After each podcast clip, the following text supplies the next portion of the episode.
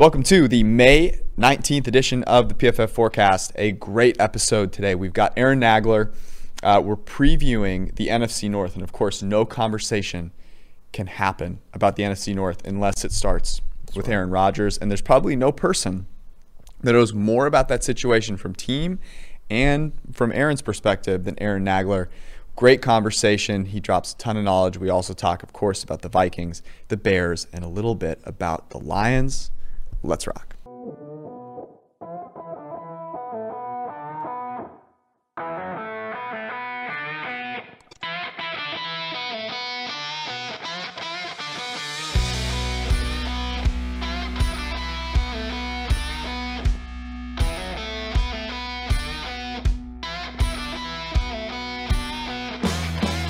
Before we get to Aaron, we just have to check in on, on a very key conversation that we've been having.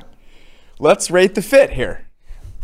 Collar shirt. Okay, that's not bad. Yep. Uh, nice shorts. They're not mm-hmm. wrinkled. You're wearing real shoes. Mm-hmm.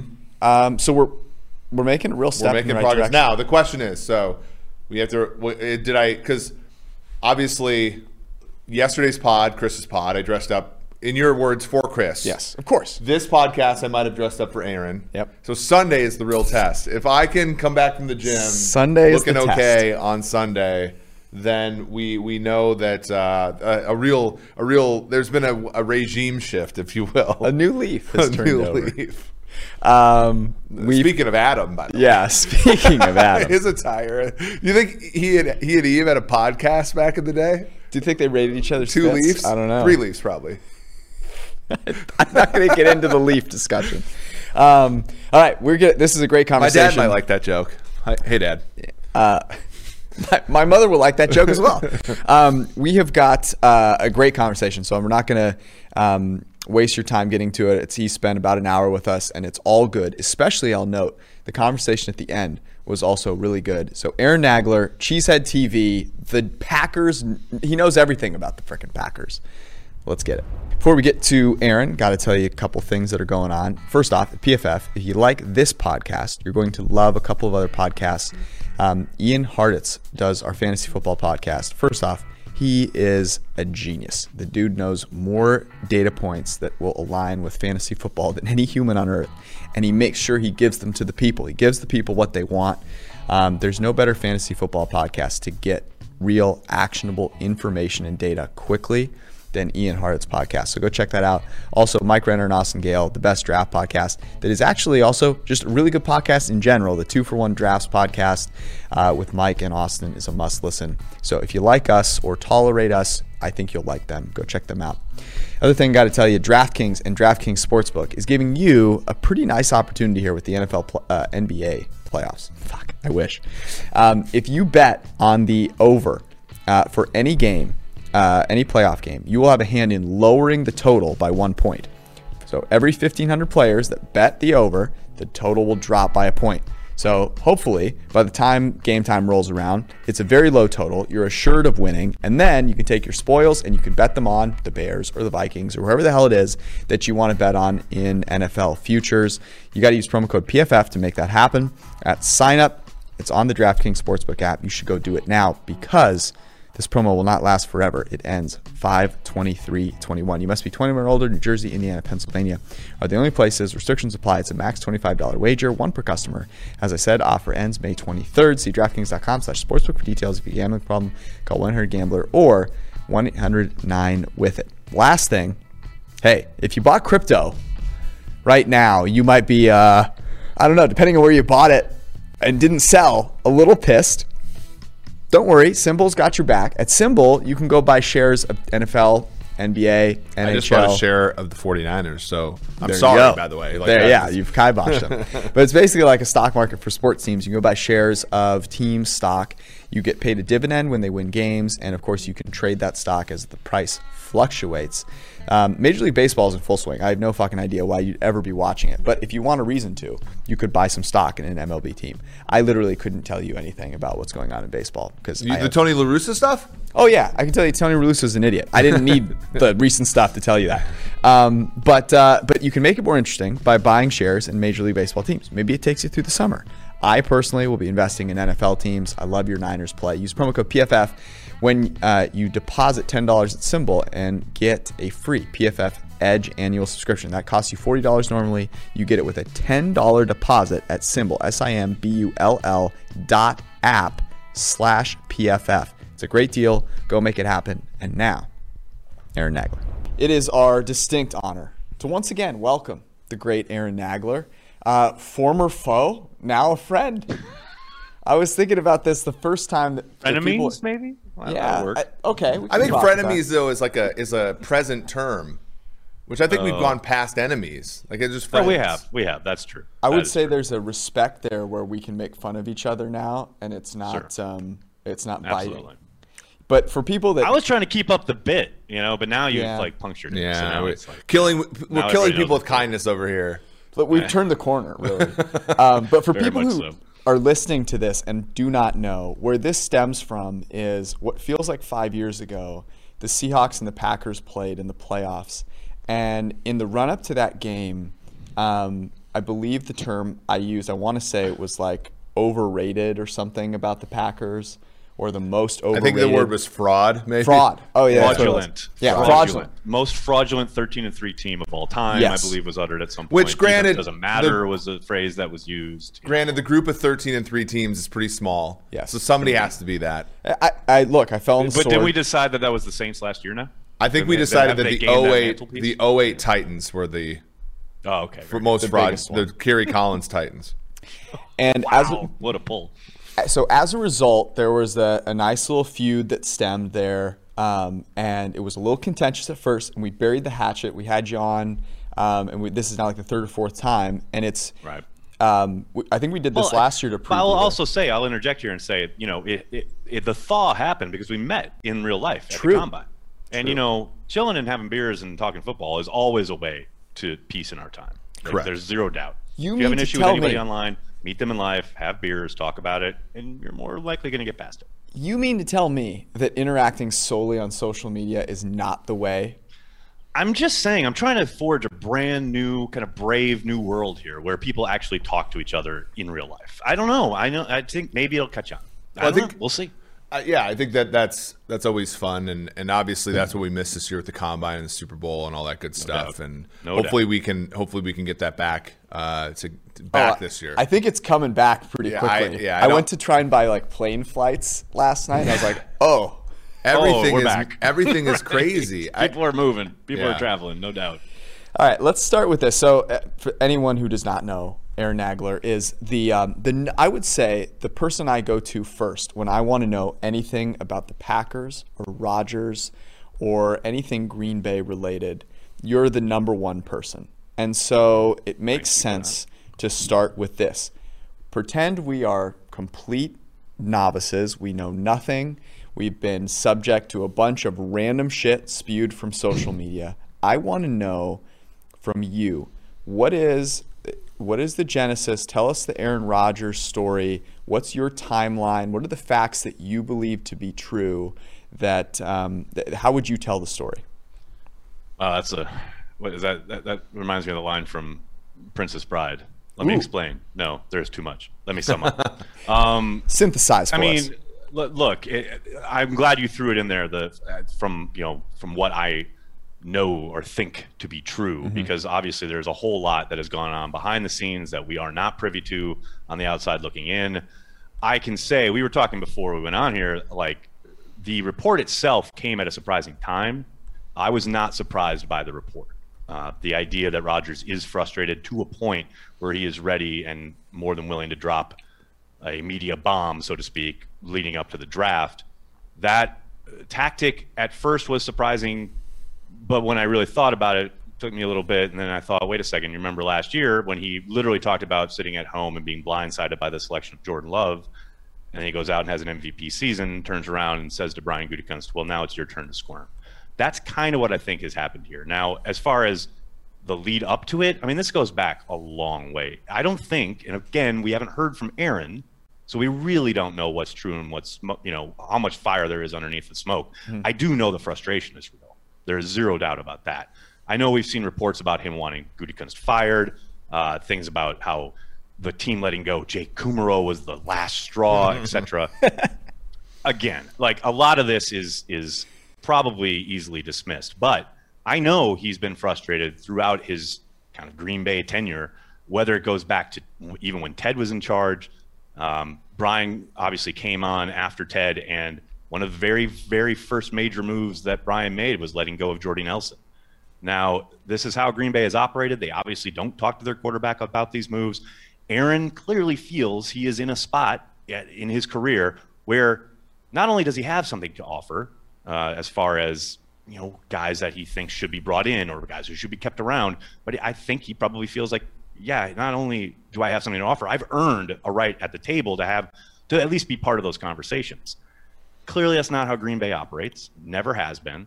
Um, so uh, that kind of, to me, is not surprising. The contentious back and forth, the, the, the, the drama, if you will, between the two sides, I think it's been building for a while. Where I think the Packers really erred here, and I, you know, a lot of people, some, I get a lot of accusations that I am because I am a Packers fan, uh, that I just defend the team full tilt no matter what, and I, you know, can obviously say here that the biggest mistake the Packers made here, and I don't, I'm with the Packers as far as like, yeah, Rodgers isn't the GM, nor should he be. He shouldn't be in those conversations. I'm fine with that.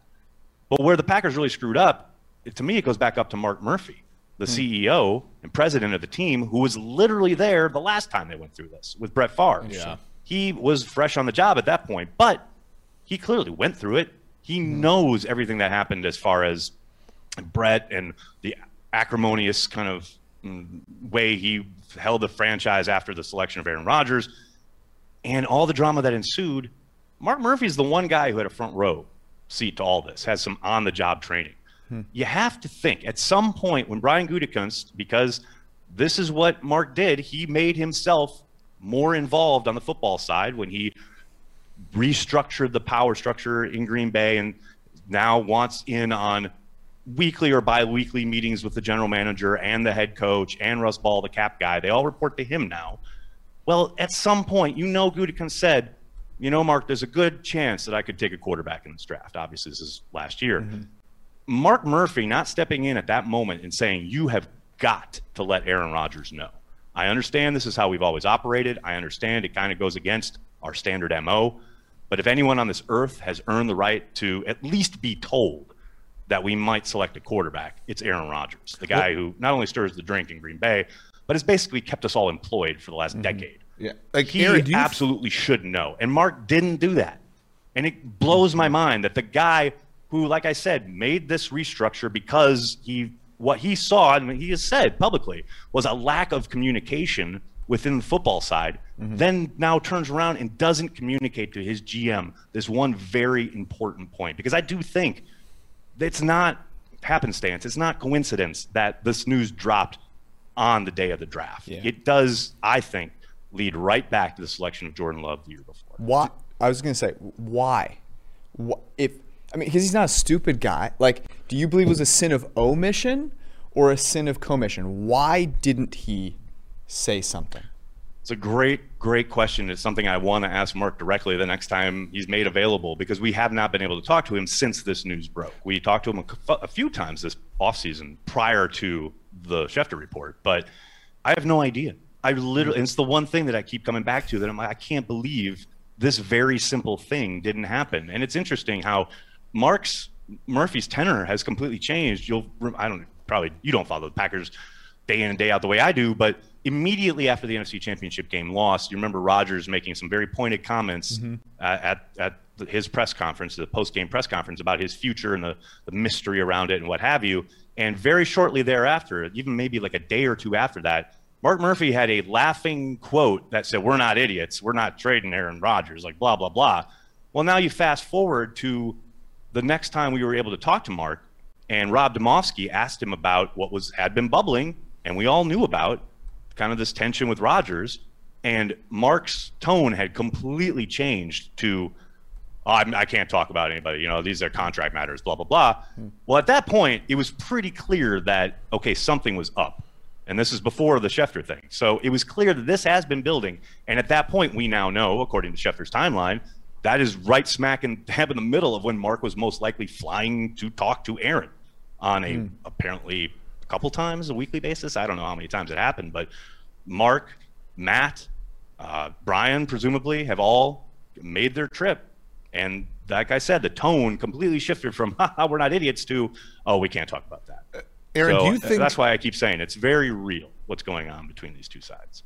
Aaron, do you think that the history of the Green Bay Packers really plays into this in a way that, like, I mean, they simply, I mean, when you look at the history of the team, you're talking about three Hall of Fame quarterbacks, right? Mm-hmm. And probably 20 years of really destitute, uh, desolate play, right? Like just awful yep. quarterback play, followed by basically continuous Hall of Fame quarterback play. And because I worry, I worry that this is like a cautionary tale. Because I, I know you tweet out, and I generally agreed with this until this until this situation where you say, you know, usually when you you don't want to draft a quarterback at the moment you need one, you want to draft one beforehand. And I think that that it obviously worked for Green Bay when they when they've drafted every guy, with Brunell, Ty Detmer, you know, all those guys, uh, Aaron Rodgers being the last yeah. one. But at the same time I, I think about the way things are working now with some of these quarterbacks where it's so difficult to get out from under them in many ways. And the mm. rookie quarterback contract is so, the edge is almost completely in playing them early where the bar is so much lower. They can be a Jared Goff type of player and you can still win with them because they're so inexpensive. Is there is there a problem I think with when you have a Hall of Fame QB? I'm not talking about like Kirk Cousins. I'm not talking about Stafford. I'm not talking. I'm not talking about good quarterbacks. Like I, am talking about when you have Brady, when you have Rodgers, when you have Drew Brees. Is there is there something to this idea that you just let it play out and then move on because it does seem like it's the the awkwardness there of either take letting him right. go, taking on a ton of dead money um, in doing so, or playing out the string where like Jordan Love might be in your like let's say things work out really well for Green Bay and Rodgers returns and Rodgers continues to play well. Jordan Love might never play for them and and as such that first round pick it's sort of like you know it, it's a it's a lottery ticket that didn't hit. It's fine. It's a but sunk like, cost. Yeah, exactly. Right. So yeah. do you think do you, have you changed your mind at all about this idea of of drafting a quarterback, especially now with the new CBA, when you already have an elite guy? Should you just rip the band-aid off and cut the guy right away? like last year at the time, or right. play it out until he retires and then and then say, look, we're not going to be great for the next couple years, which I can see Packers fans not wanting because you had to deal with the six, the 70s and the early 80s and stuff like that. Some of us. I mean, I got a lot of young Packers fans in my mentions. yeah, yeah. but you, you, know what I'm so. you, know, you know what I'm trying to I ask. Do, like, I, I, think this is saying. a. I think, I think, the bridge from Hall of Fame QB right. to Hall of Fame oh, yeah. QB was only singular in the Packers sense and the 49ers sense with Steve Young. Everything else has been mostly like this this transition has been super awkward. And hard and fruitless a lot of the time. I mean, the Dolphins are still searching for a guy after Dan Marino. Yeah. So, yeah, I mean, have I changed my mind? No, not at all. I think the Packers definitely were trying to have their cake and eat it too. There's no doubt about that. And I think, in Aaron's own words, his play last year, his MVP level play, certainly messed up some time. I don't think there's any doubt about that. I think Aaron saw the writing on the wall. He knew how the contracts lined up. He was pretty certain that he would probably be playing in Green Bay one more year and then be shipped off. That could still happen. Uh, I'm not entirely sure that that's not still a possibility. Now, all of that said, I understand everything you guys say when it comes to the taking advantage of the rookie contract. There is zero doubt of the advantage there. I completely understand it. But there's nothing that says you can only win one way. And the Packers, as you say, have a very entrenched history now since Ron Wolf came on board. They've won a ton of boatload of ball games, and they've obviously acquired uh, and drafted two Hall of Fame quarterbacks and developed. I might throw in there as well. Has the league landscape changed? Obviously. I think Brian saw the opportunity to add a guy who he really likes, clearly. And yes, he is willing to have him sit even though it'd be obviously from a team construction standpoint, probably be more advantageous to have him on the field and jettison the old guy, so then you can use that that capital around him to build your team, right? I don't doubt for a second that that is a, a way a lot of teams are going to win in the NFL, but that doesn't mean it's the only way to win. Mm-hmm. And I know there's history of uh, cap percentage as far as what you allocate to a quarterback and how no guy taking up that amount of cap has ever won a championship, etc. I get that, but that doesn't mean the Packers can't be the first. Well, um, and and you guys have been in. I'm all for. I love the idea of of Jordan Love sitting for a few years and learning, just like Aaron did. Yes, the league is very different, but there's nothing to say that Jordan Love coming in and playing right away and then freeing up all this cap space I mean, you talk about the burned first round pick, and I do get that a lot with, oh, you wasted a first round pick if he never plays or what have you. How is that any different than saying they took another guy on the defensive side of the ball who doesn't live up to expectations and really never pans out? Well, I would I, argue, I'd much I, rather have the possibility well, and security what, at the quarterback position. To me, the upside there is way higher than, say, well, picking some random corner or defensive line. Well, and I think that that's how people have to think about the Jordan Love pick after it's all said and done. And I think where the Packers erred because if you're going, if, if your quarterback's Matt Ryan and you can't get rid of him for two years, if your quarterback's Aaron Rodgers, you can't get rid of him for two years, and you decide to do this, you have to be on the same page with your quarterback and say, look, we are well, not again, playing yes, Jordan. That's their fatal flaw. Yeah, yeah, regard, yeah. Right? We're not playing Jordan Love. We are not replacing you with Jordan Love. We we are drafting Jordan Love in the event that something happens, but he is not the like. Because I agree with you, Aaron. Like if he if you draft Mike Hughes there and he fucking sucks and and you get nothing out of him, what's really right. the difference? Well, it's a damned if you do, damned if you don't situation. I remember we talked right. Yes. You and I did the post draft yeah. thing, and the first thing I said was Aaron Rodgers is going to be fucking amazing this year. Yeah. Okay. Now, I'm not saying that he wouldn't have still been amazing, Aaron, because right. Aaron, both Aaron's I'm talking to, you know, like I think right. I think the potential for him to have been an MVP obviously was there. But if you don't get the MVP season and say that he even regresses more, say he's more, he's less excited to be a Packer than he was even the year before, and like it right. metastasizes. Well, then we're sitting here and going, maybe they should have drafted a quarterback last year, you know? Like, I mean, that's the thing, but people forget that. Like that last year with McCarthy and then the first year with Matt, they were not world beaters. You know, he was not on fire the way he was last year. And I get it, second year in the system, that is always the thing that gets thrown out there like, oh, he's naturally developing. Come on, it doesn't take a second year in the system for a professional quarterback to learn where his check down is. I'm sorry. You know, the big thing last year that he really improved upon was his efficiency and playing from the pocket, mm-hmm. which is something we, many of us on the outside, I know Greg Cosell has been screaming this for years, have been begging him to do. Uh, and then all of a sudden, last year, he, you know, his uh, supposed heir apparent has been drafted, and suddenly he's dedicated himself to playing from the pocket. Mm-hmm. It's really interesting how that timing worked out. So again, I don't, I get what Brian was trying to do, and given how his quarterback was not playing up to the level he had been, I understand wanting to get ready for the future. I mean, I don't think that's like a crazy idea if you're the Packers. I remember we really honed in on this idea of like accepting, you know, and buying into the, the scheme and taking whatever you could from it and, and making the most of it. And you saw that. Now, would he would he have still been as motivated to do that without Jordan Love? Who knows? My question, uh, the follow up that I have to this is: Is it really as simple as a blown communication here? Because I, if any of us working in any facet of life or just right. living in life with a relationship, no. And I've said this before: you can have a great relationship between with mutual respect and as soon as communication breaks down, it can go from respect to hate and, and anger really quick. Is it that simple, or is there anything else that we're not putting into the equation? Yeah, I don't think, I mean, I think that could be like the spark to the tinder, mm. right? I mean, mm. there's no doubt that that plays a major role. I think this kind of Chinese wall between personnel and the players. And I'll tell you this since this Rodgers stuff has come out, I have talked to more than one guy in that locker room and who used to be in that locker room who have all expressed their frustrations with how Green Bay goes about their business when it comes mm-hmm. to, you know, whether it's back when Micah Hyde was up for free agency and they never even reached out to him. Uh, another thing they did again this year with Corey Linsley, who's coming off a, you know, it's the most valuable center all pro, yeah. his first all pro selection ever. You know, you would think you'd get a courtesy call. It's like, look, We'd love to keep you around, but obviously we are strapped cap wise, etc. Good luck out there. If you don't find something you like on the open market, we'd more than love to have you back and talk about whatever. They didn't do that with Corey. They didn't do that with Micah back in the day. To me, that's ridiculous. I mean, mm-hmm. how do you operate in like just such a callous manner towards these guys and you're the supposed draft and develop program. Mm-hmm. Well, Micah Hyde developed, mm-hmm. and then you don't even talk to him, you don't even wish him well, and then he goes out to Buffalo and proves how good great. he was becoming. You develop that guy, at least talk to him.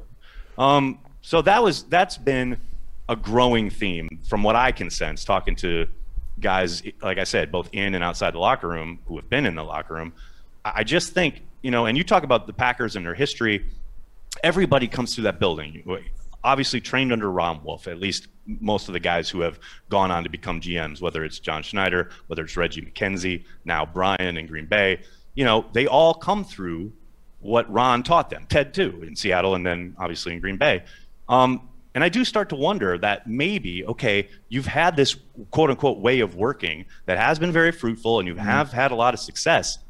But the league is changing. You've yes. seen the grumblings of all these quarterbacks. You've seen this idea, the NFLPA pushing back on things now, albeit maybe not as successfully as they would hope, as far as voluntary workouts, what have you.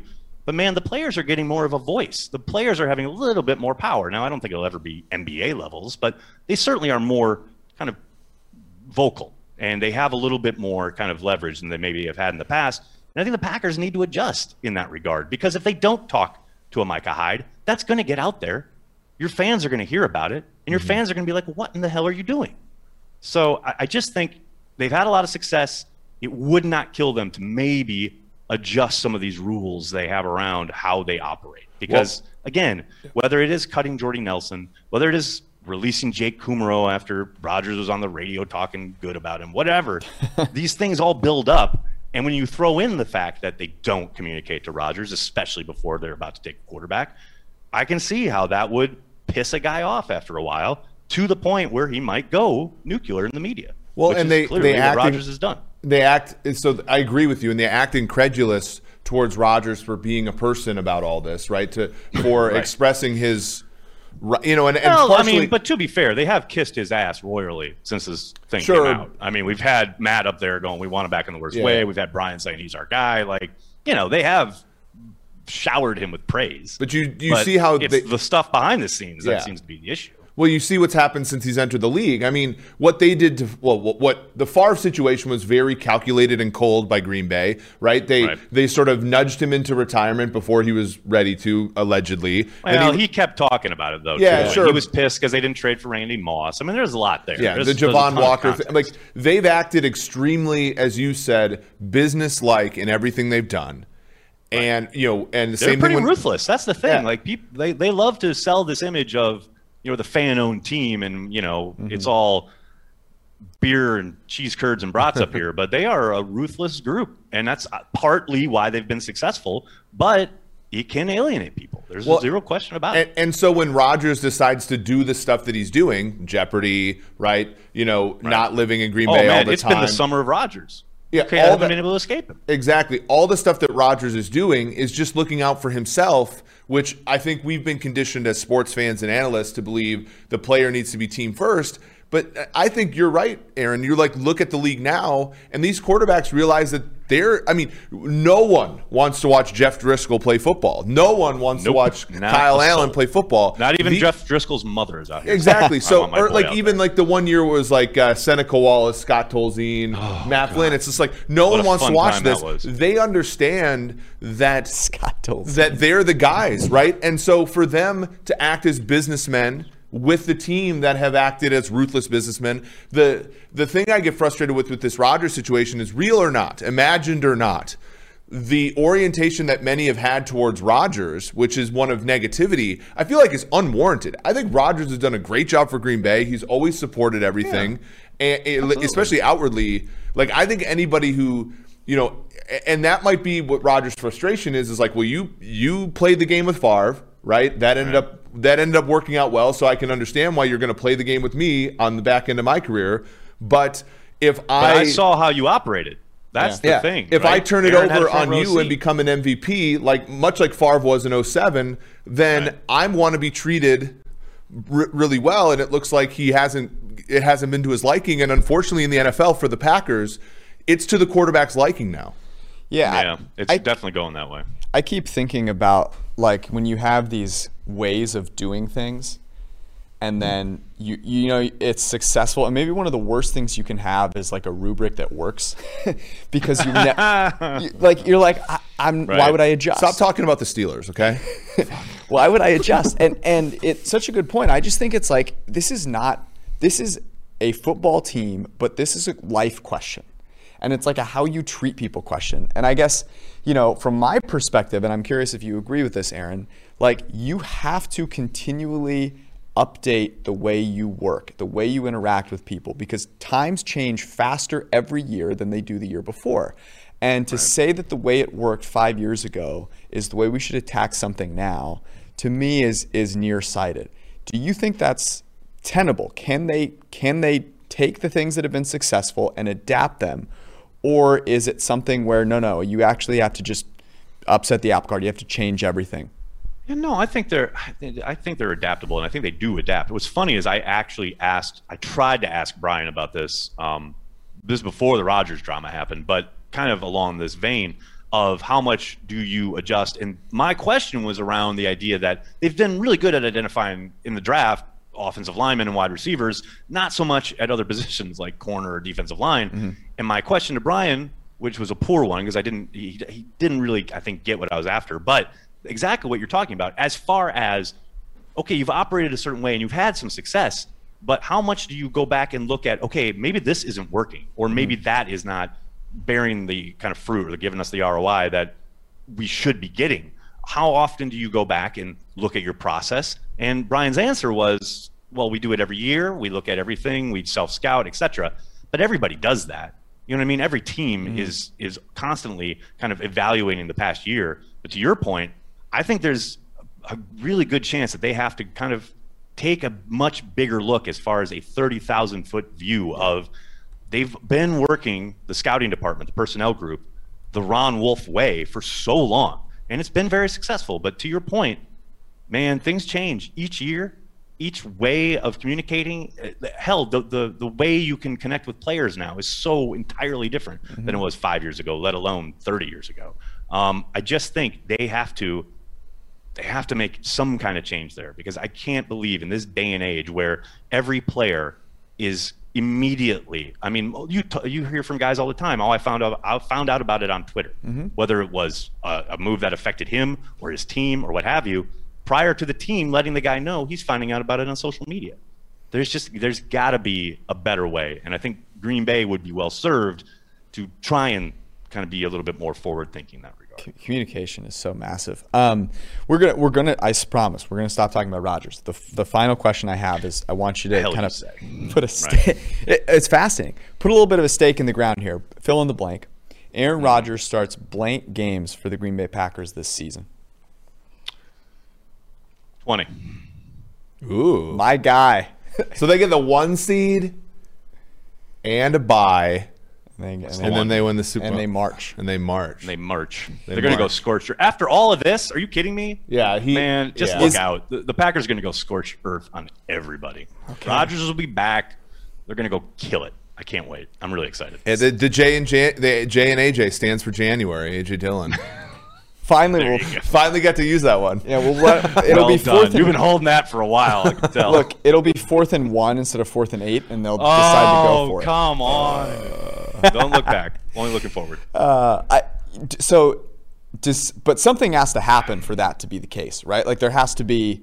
We can't Right. just have status quo, like, and then people show up and play games. Like, Like, do they trade Jordan Love? Like, what someone's is- gotta no, do they're not going to trade Jordan Love. I, maybe they do something to Aaron's contract, is my hunch, but okay, I don't think it's going to be anything that locks Green Bay in completely. Um, I do think, though, I really do think, and I know people have thrown water on this every which way but loose, but I honestly believe, for the most part, Aaron has just enjoyed watching the Packers twist for the last month, and I think Same. there will be a resolution. I would be absolutely shocked if he actually sits out any significant amount of time.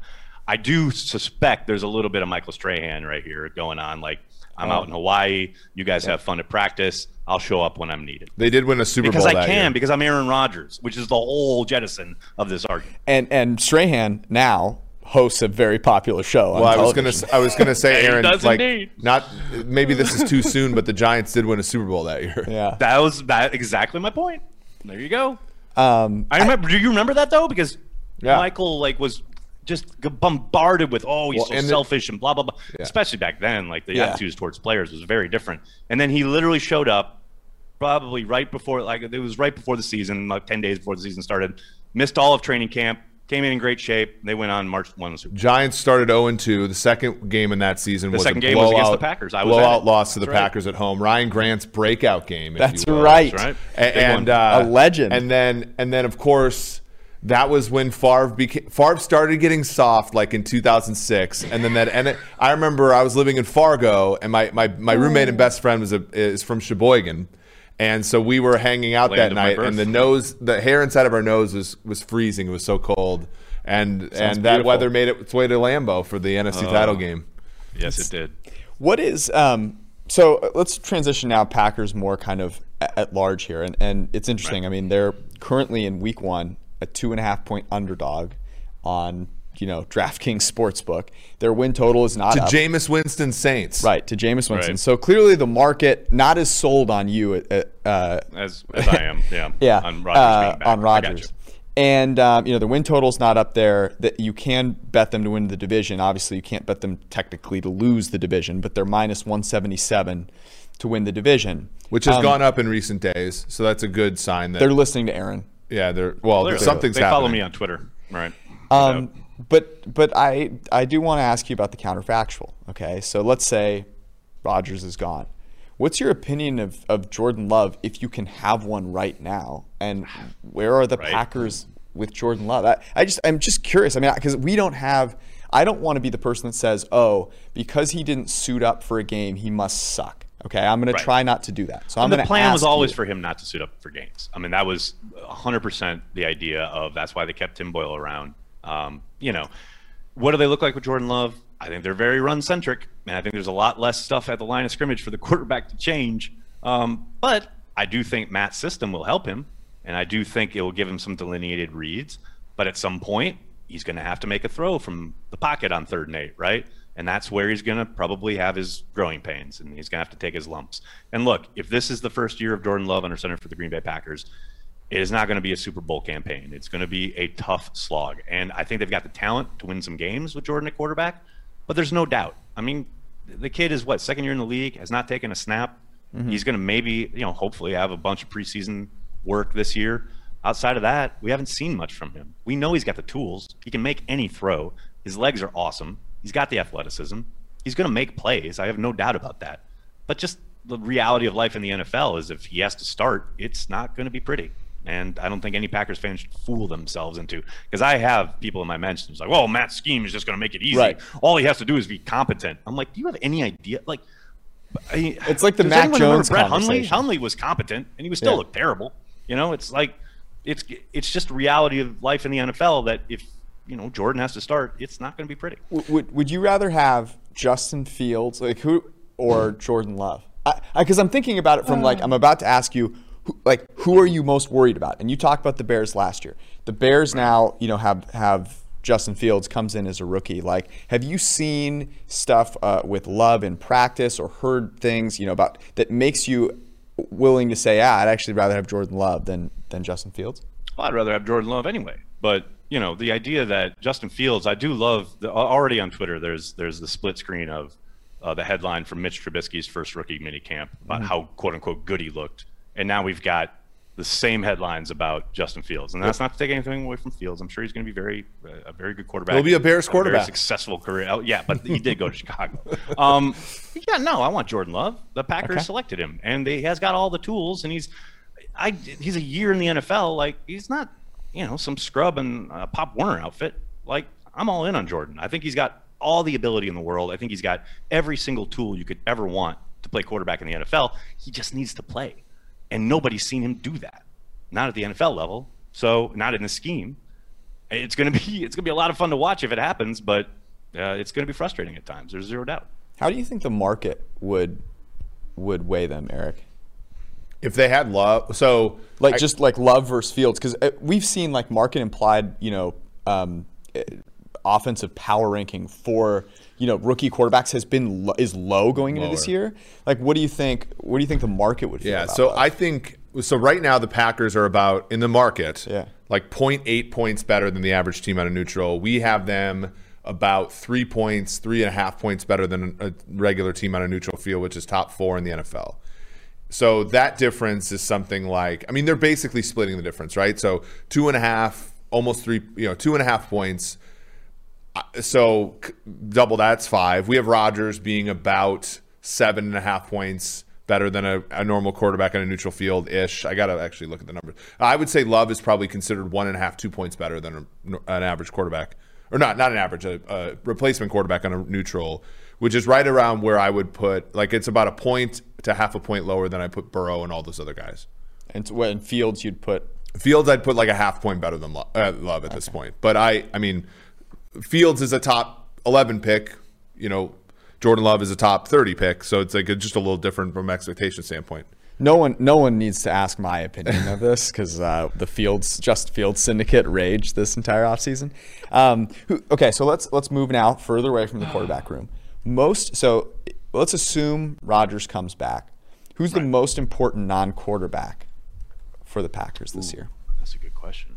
It's funny too because I think most people's gut reaction to that question would probably be Davante Adams, but people forget the Packers have won every game that Davante Adams has missed under Matt LaFleur, which is crazy when you think about all the kind of headlines and narratives about a lack of weapons and how they have nothing after Adams, and yet whenever Adams misses games, they still win. Um, yeah, that's a really good question. I would probably go with I don't again would jump up to the idea would be David Bakhtiari, but he is probably going to miss a couple mm-hmm. games there at the beginning of the year. And with Elgton Jenkins in the fold, you just kick Elgton out there and you're you're kind of good. So yeah, I don't know, man. That's a that's a pretty tough one. I would probably say maybe Jaire because hmm. of his ability to completely eliminate people and the luxury that gives you, especially with a new defensive coordinator coming into town with a new system, new scheme. I mean, Jaire is a queen on a chessboard as far as Yeah. his power and what he allows you to do. Um, so to me, yeah, I'd, I'd probably go with Jaire on this one. I think that's a really good. I think Adrian awesome. Amos is also like an extremely important player for the Packers. One of the most underrated. I said on a video the other day. I think he's one of the most underrated players in the league. I don't think there's any question. Not just on the Packers, but in the league. I think he is so good and gets zero, almost no press about it. Um, he doesn't make huge flash plays, but he is really, really good at the safety position. He's so Uh, But to me, Jaire is just a little bit more important because of just again the power of Mm-hmm. everything you can do because you have him. Let, let me posit uh, one for you, Aaron, because I think this gets talked about a lot, but I want to look at it from the. You looked at Davante Adams and said, okay, the games that he hasn't played, they've won. And mm-hmm. I want to then fast forward to the game that they did end up losing to the Tampa Bay Buccaneers. And, you know, Davante. It, huh? Davante on his own, like Davante is amazing, and and I am the first to cop to like I was not, I did not respect Davante Adams' game enough. That guy is an absolute wizard, and in that game though, you saw a team like the Bucks with like six options, and the Bucks obviously end up beating the Chiefs, who have you know two options. And is there a, a thing where it's like, yes, we can win regular season games without our ace, but we need even more than our ace to win, you know, like those really big games against great teams. And so maybe the most important player is one that we don't know yet that ends up making that offense more multiple. Well, here's the thing, though. Like, I understand that kind of thinking, but you also have to remember that, I mean, Aaron Jones, who they just re signed to a big money deal, uh, had probably one of his worst games as a Packer in that game, and then got knocked out due to injury. You know, to me, the stars have to play their best games in the biggest stages, and that didn't happen.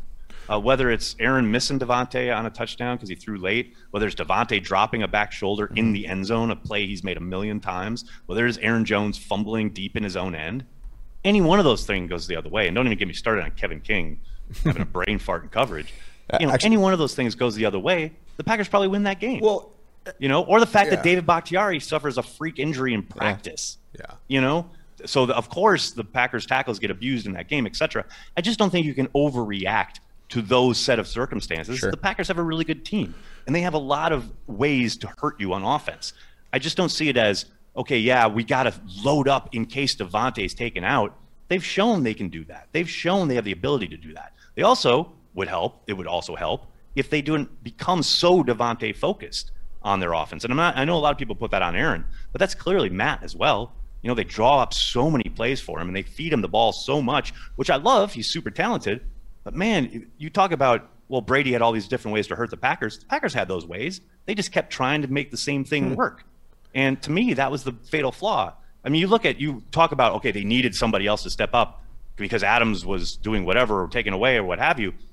MVS absolutely balled out in that game. Yeah. Go back and watch yeah. it. And I'm yeah. not talking just the numbers. The numbers are good, but just his play on the field, he was phenomenal. Probably the best guy on the offensive side of the ball. And that's a guy who had been maligned all year. Talk about the drops, etc. He has that huge touchdown to get him going. There's a couple other nice big catches. Great work in the running game. I mean, the tool they have the pieces necessary, and I think that's why Brian took a look, said, "Nope, I'm bringing the whole band back for one more push," because I do think in that game in particular, their best players didn't play their best games, and they were somewhat kind of a victim of you, the timing of that game.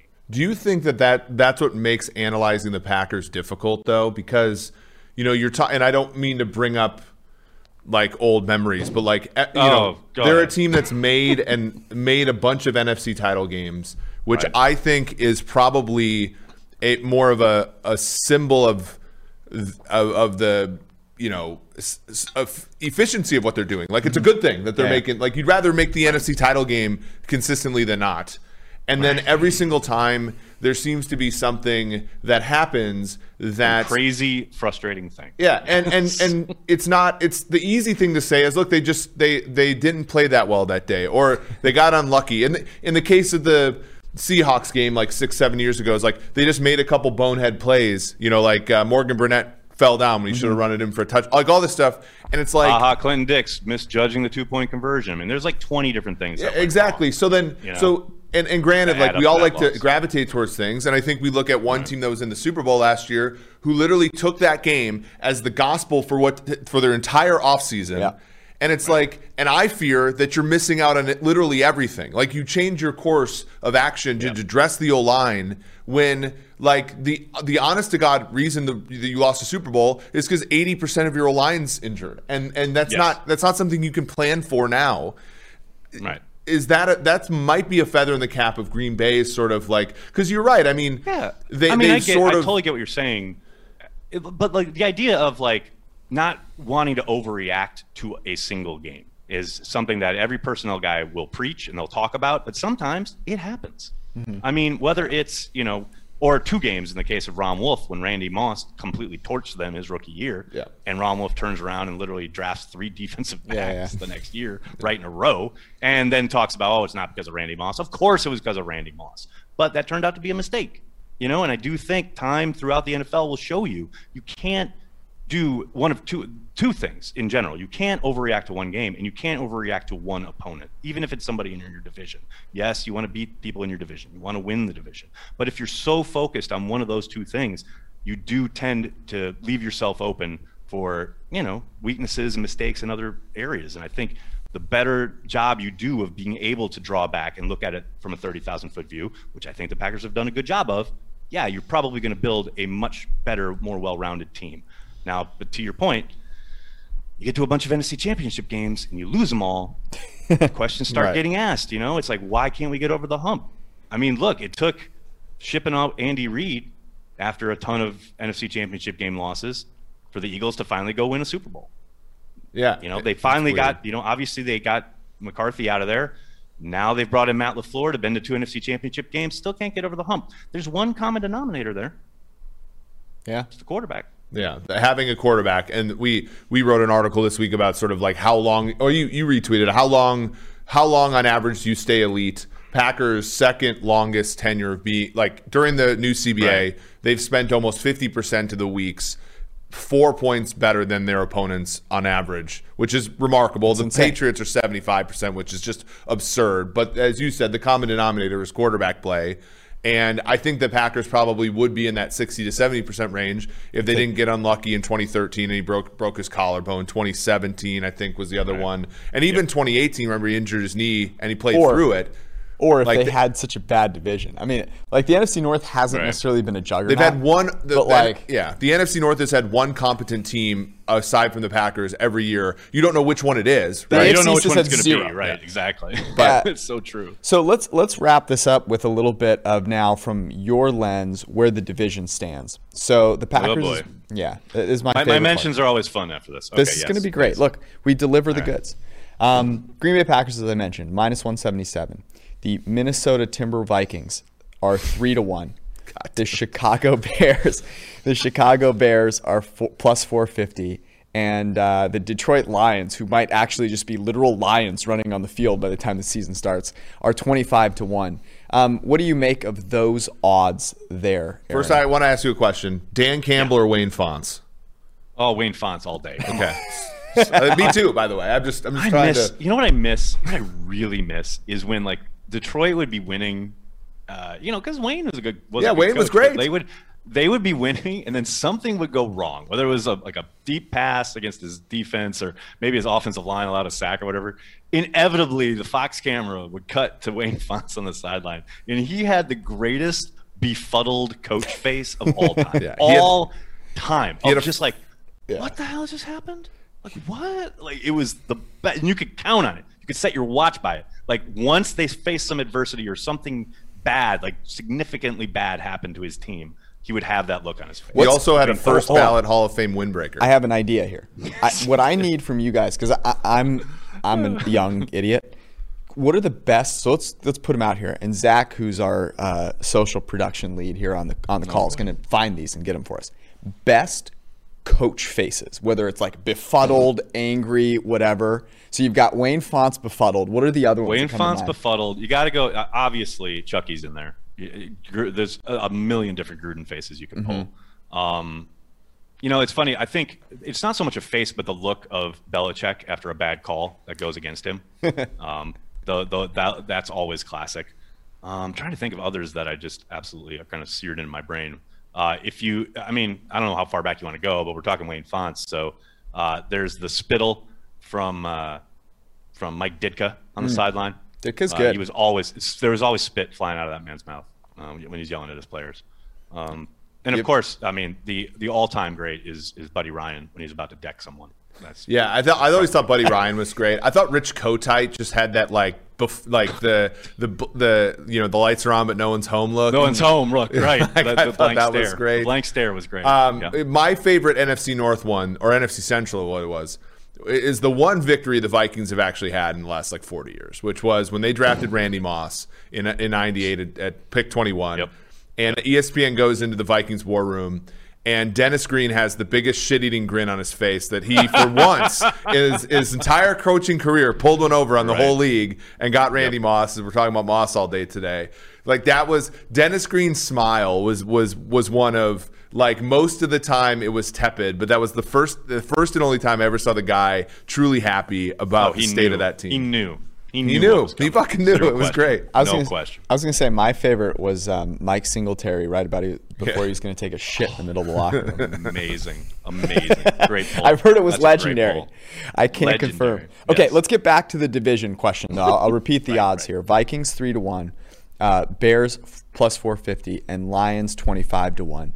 Um, what do you make of those? Do you agree? Yeah, I think that's uh, yeah, I think that's pretty in line with my expectation anyway. Really? Um, I think look, I think the Vikings obviously suffered a ton of injuries on defense last year, and they had a lot of young guys, right? And Zimmer, I mean, people talk about Zimmer's coaching job or whatever, but he was like kind of playing with half a deck there towards the end of the season on defense, especially. Um, but hey, man, you got Dalvin Cook. I think Cousins is underrated. I know no Packers fan wants to hear that, but I think he is a good quarterback. Um, and I think Zimmer will have those guys ready to play on defense. I think, you know, the Bears, you know, obviously it's all about the quarterback. How long do, do they take until they go to Fields? What does he look like once he gets in there? They've got the Hogs on, on defense. They're going to keep them in plenty of games.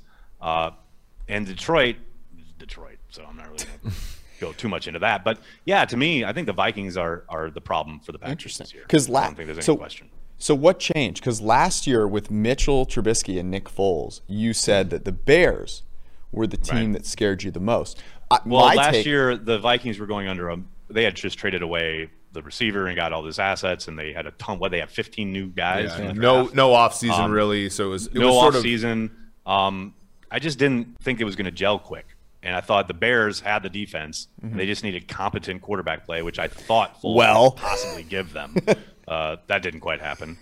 But yeah, no, that's the to me that's the big switch. And like if the Vikings can stay healthy, uh, they got another year under their belt for their young guys. Um, I think Zimmer's a hell of a coach, and I think they're strong up front, which is where you've got to be strong on defense. And he can mix and match coverages better than anybody. I yeah, I think you know you talk about their ability to you know if they continue to lean into the running game, which I think they will and should. Um, yeah, just manage the game, Kurt, and we'll, the defense will keep things close, and I think they're going to win a lot of ball games. Yeah, I'm not as. I mean, I remember our podcast last year. I unequivocally said I think the Vikings suck, and I thought they were going to be awful. Interestingly, he said that every single podcast since. So Yes. you but I, but I don't have as, as strong of an opinion. In fact, I do have a Vikings ticket to win the North at four to one, which I think is a good bet. But like, I do think um, the, the the thing is the, everything that the Vikings do this year, I think, will work to the benefit of the Packers. And here's what I mean: if they stink, that's obviously going to work to the benefit of the Packers. But Kirk is coming off of two really good seasons. If he improves again, they're probably going to have to sign him to an extension, Hmm. which I think is a long-term bad play for Minnesota. Plus- a plus and for a plus Packers, for definitely. Green Bay because as what we talked about, like your Cousins is a good quarterback. I- I think a very like a good quarterback, Yeah. but I don't think that that team because Harrison Smith's getting older, Danielle Hunter might leave at some point. Like their their elite talent is coming kind of going out the door, and when if they replenish it, I don't think they're going to be able to do as well when Kirk makes what Dak is making. Right. And so, it, to me, this is a season where the Vikings may very well. It might be like two years ago where they win ten games. Yeah. But I think long term, like they're not scaring the Packers. Like I don't know. It's interesting. I hear you. It- my take on it, Aaron, I'm curious your thought, is like the Packers might be the biggest threat from an average margin of victory standpoint. Mm-hmm. But if I'm thinking about actually losing a game I have to win, the thing that worries me most is Justin Fields being good because Justin Fields being good is better than Kirk Cousins. He he's dynamic as an athlete. The ceiling is much higher. Right. Yeah, and so, like, what worries me, and like, I would even think about the Lions in this way. It's like, what worries me long term, you know, and what what worries me, and the if everything hits. And so, in this season, to me, the Bears have the the chance to actually unseat if things click. They could beat an I Aaron mean, that's a Rodgers lot of ifs, right? Oh, I oh, and absolutely. The, the major if is Matt Nagy. I mean, Oh, what have we seen from Nagy that would ever have us thinking, "Oh boy, he's really going to unlock this kid"? well, I You know, I disagree. Like I, I guess we've had this take yesterday, but like Yeah, ex- expound upon it because this is uh, you were really on because. I think if you look at all the graphs of like how a quarterback grades versus how efficient the offense actually is, like the Bears are almost always a team that's way more efficient than the quarterback plays. And like I think it was way more pronounced in 18. I thought 19 was Nagy's like mission to prove to the owner that Trubisky sucked. So then he like m- ran a normal offense, right? And then last year they they were sat like last year I thought his play calling with Nick Foles was awful. But I also but he like went it was six, mind numbing. yeah, he went six and three in the games that Trubisky around. played. Like he Trubisky, I mean, say what you want about Trubisky, but both he and the Bears are eight games over 500 during the the Nagy situation. And like to me, I think that that's part. Like now, granted, I don't know what's caused. I don't think it's causal. I don't know, but like the defense is clearly an, a, a good thing for them. But like to be, there's a ton of teams with great defenses that's like aren't eight games over 500 the last three years, and I think he's done a decent job of extracting more out of that ability that Trubisky has, which is I think remarkably limited. I guess. I mean, to me, I just think uh, there have been way more opportunities with the talent that they had on hand. Maybe not last year, but the, the years he's been there.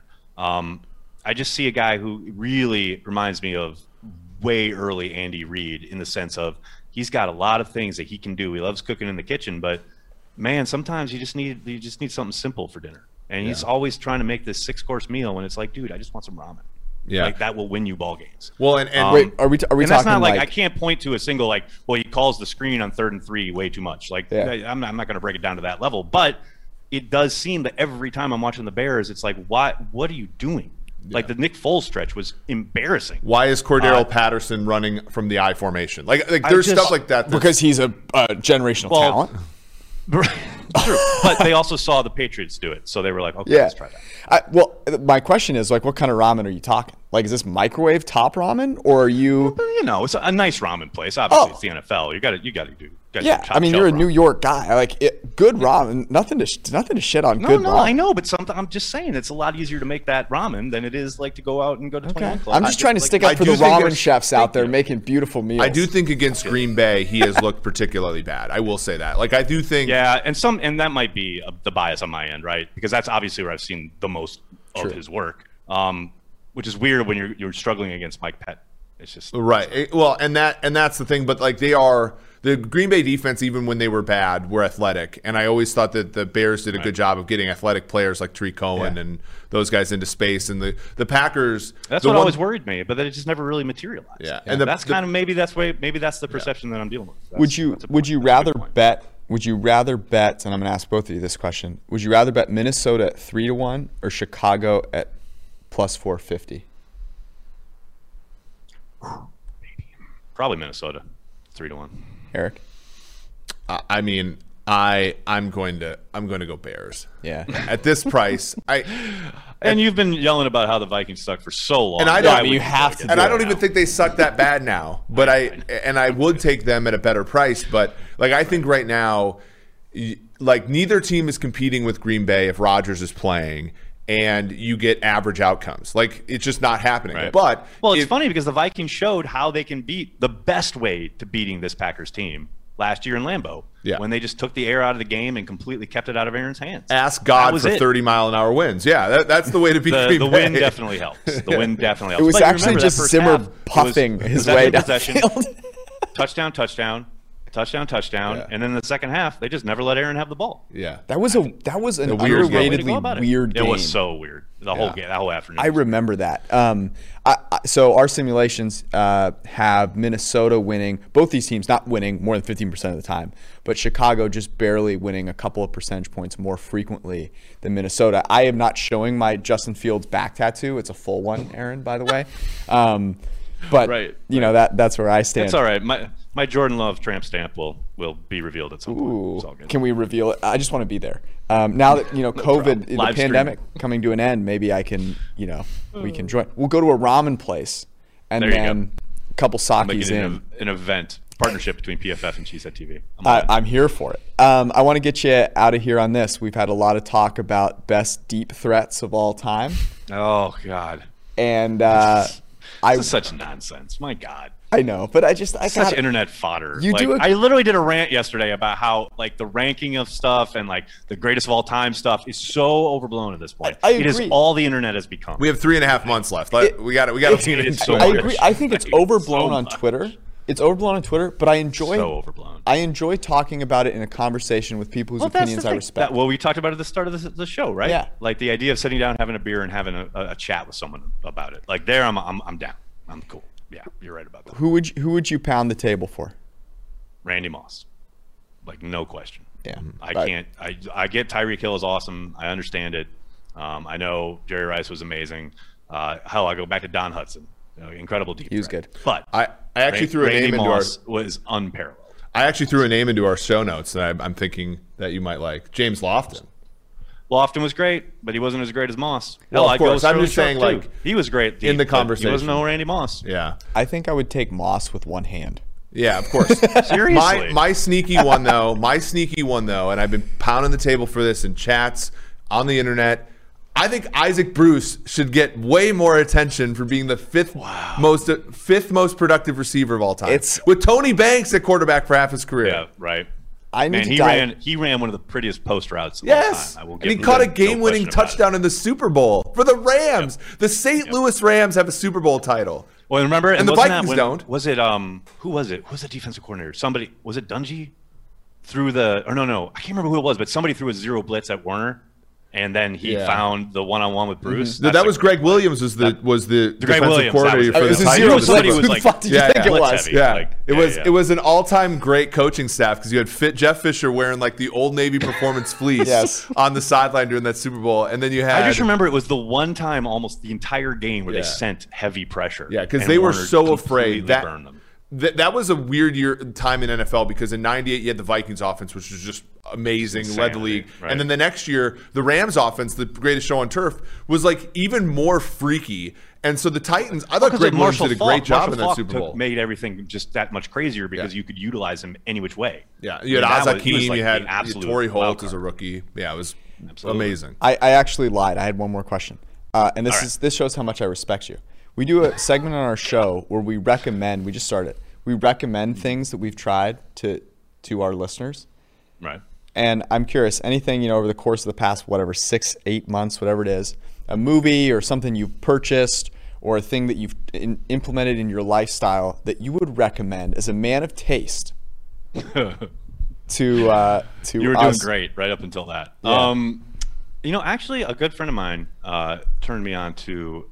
It's not a gratitude journal, but it is a gratitude method. When I Hmm. wake up every single morning, I take a minute rather than reaching for my phone, which is how I existed for a very long time. Same. I, I wake up, I, I let my feet touch the ground as I roll out of bed, and my, I center myself, and I list in my head. I don't say it out loud, but I list in my head uh, three or four things that I'm really grateful for, and it really has made a difference to how I approach each and every day. Uh, it sounds simple, and it is, but it, it has made a profound. It has had a profound effect on me, and so I, I, I highly encourage anyone if you're maybe struggling with anything in your life, as far as like distraction or anxiety or what have you.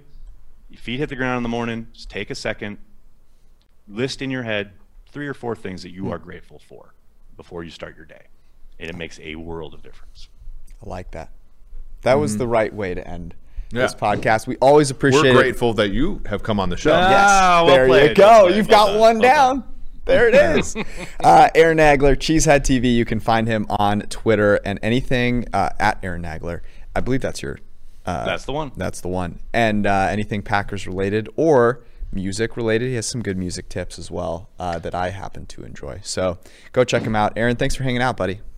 Absolutely. Thanks a lot for having me on again, guys. As usual, special thanks to uh, Aaron for hanging out with us. He's always very generous with his time. Um, I, I want to ask you just as we close out, what was the most interesting thing, your kind of your big takeaway from hearing him talk, particularly about the Packers, I guess?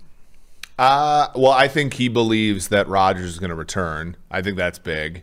Um, he also believes that Rodgers' return will lead to a a you know a run by the Packers, which, given how well they've done the last two seasons and how weak the NFC is, um, is certainly a, a reasonable assumption to make. Um, so I, I like I thought that was great. I also think like when we talk about fan bases like Green Bay and like Pittsburgh, like there are these like long drawn out you know sort of histories where they don't these fan bases and these teams don't get to experience these things very much. Right. so then when there when there are possibilities for you know quarterback changes or coach changes or being bad for a couple years like these like it's really hard. And i think that that's where we get some pushback because you know we just we view the green bay packers as just another franchise when in reality like they've had an, a historic run over the past mm-hmm. 30 40 years.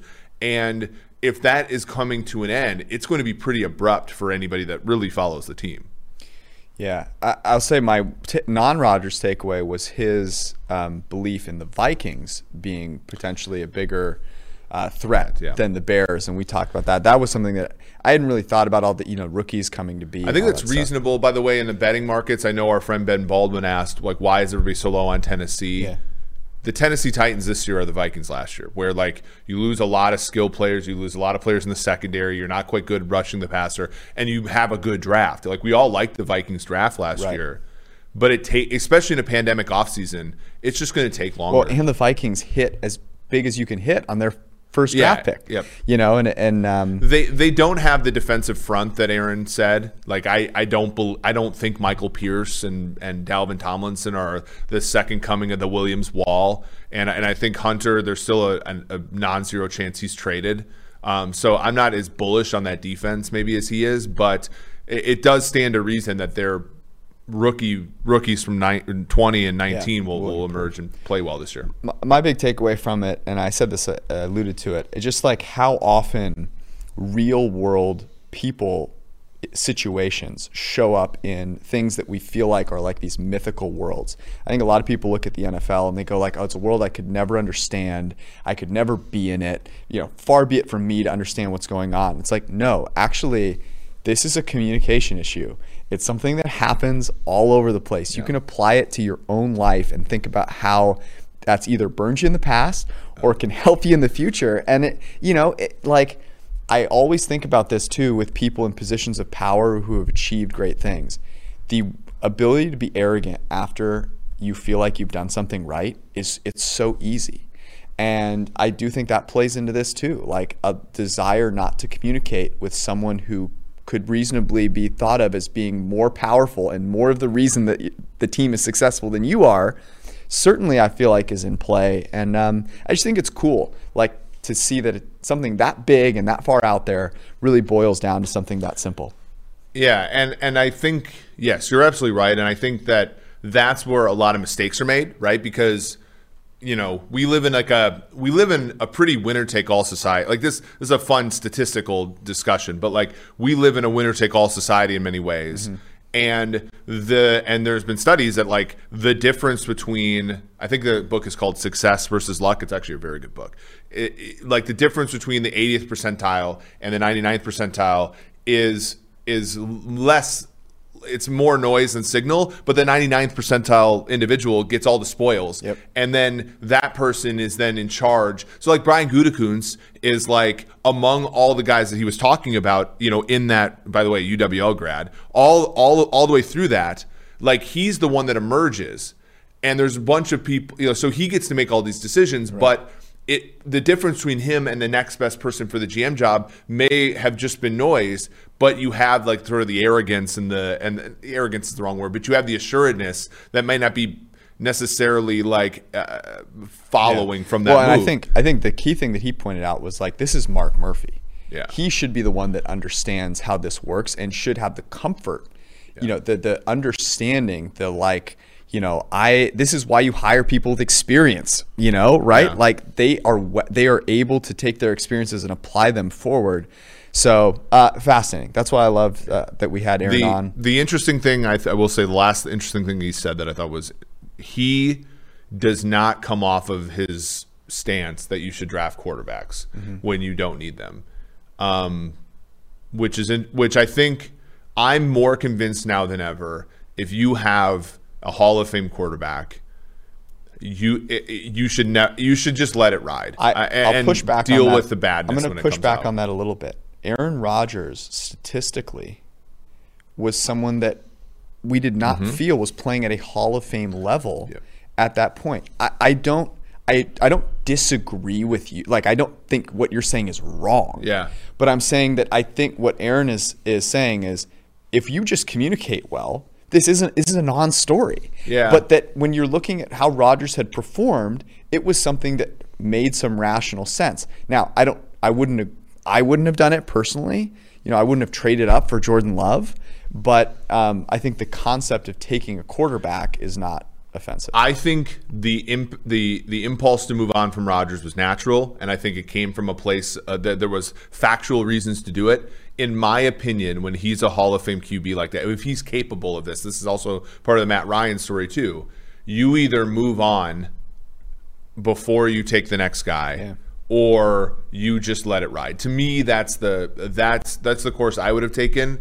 But I I can, as I said uh, with with Aaron, I can understand fans of a franchise, many of whom have not even lived through the bad times, like wanting that bridge. I just in in the research we've done this week, it's like the the spoils to being average are just not that good, not right? there. Like just be be great or let it ride, let them ride off in the sunset, and then be dog shit for a couple years and get your next guy. I that that's my That's your word. That's my word. Sticking to it. That was our podcast. We thank you guys all for hanging out with us. We love you. Have a great rest of your week. and We'll see y'all Sunday night. Peace out.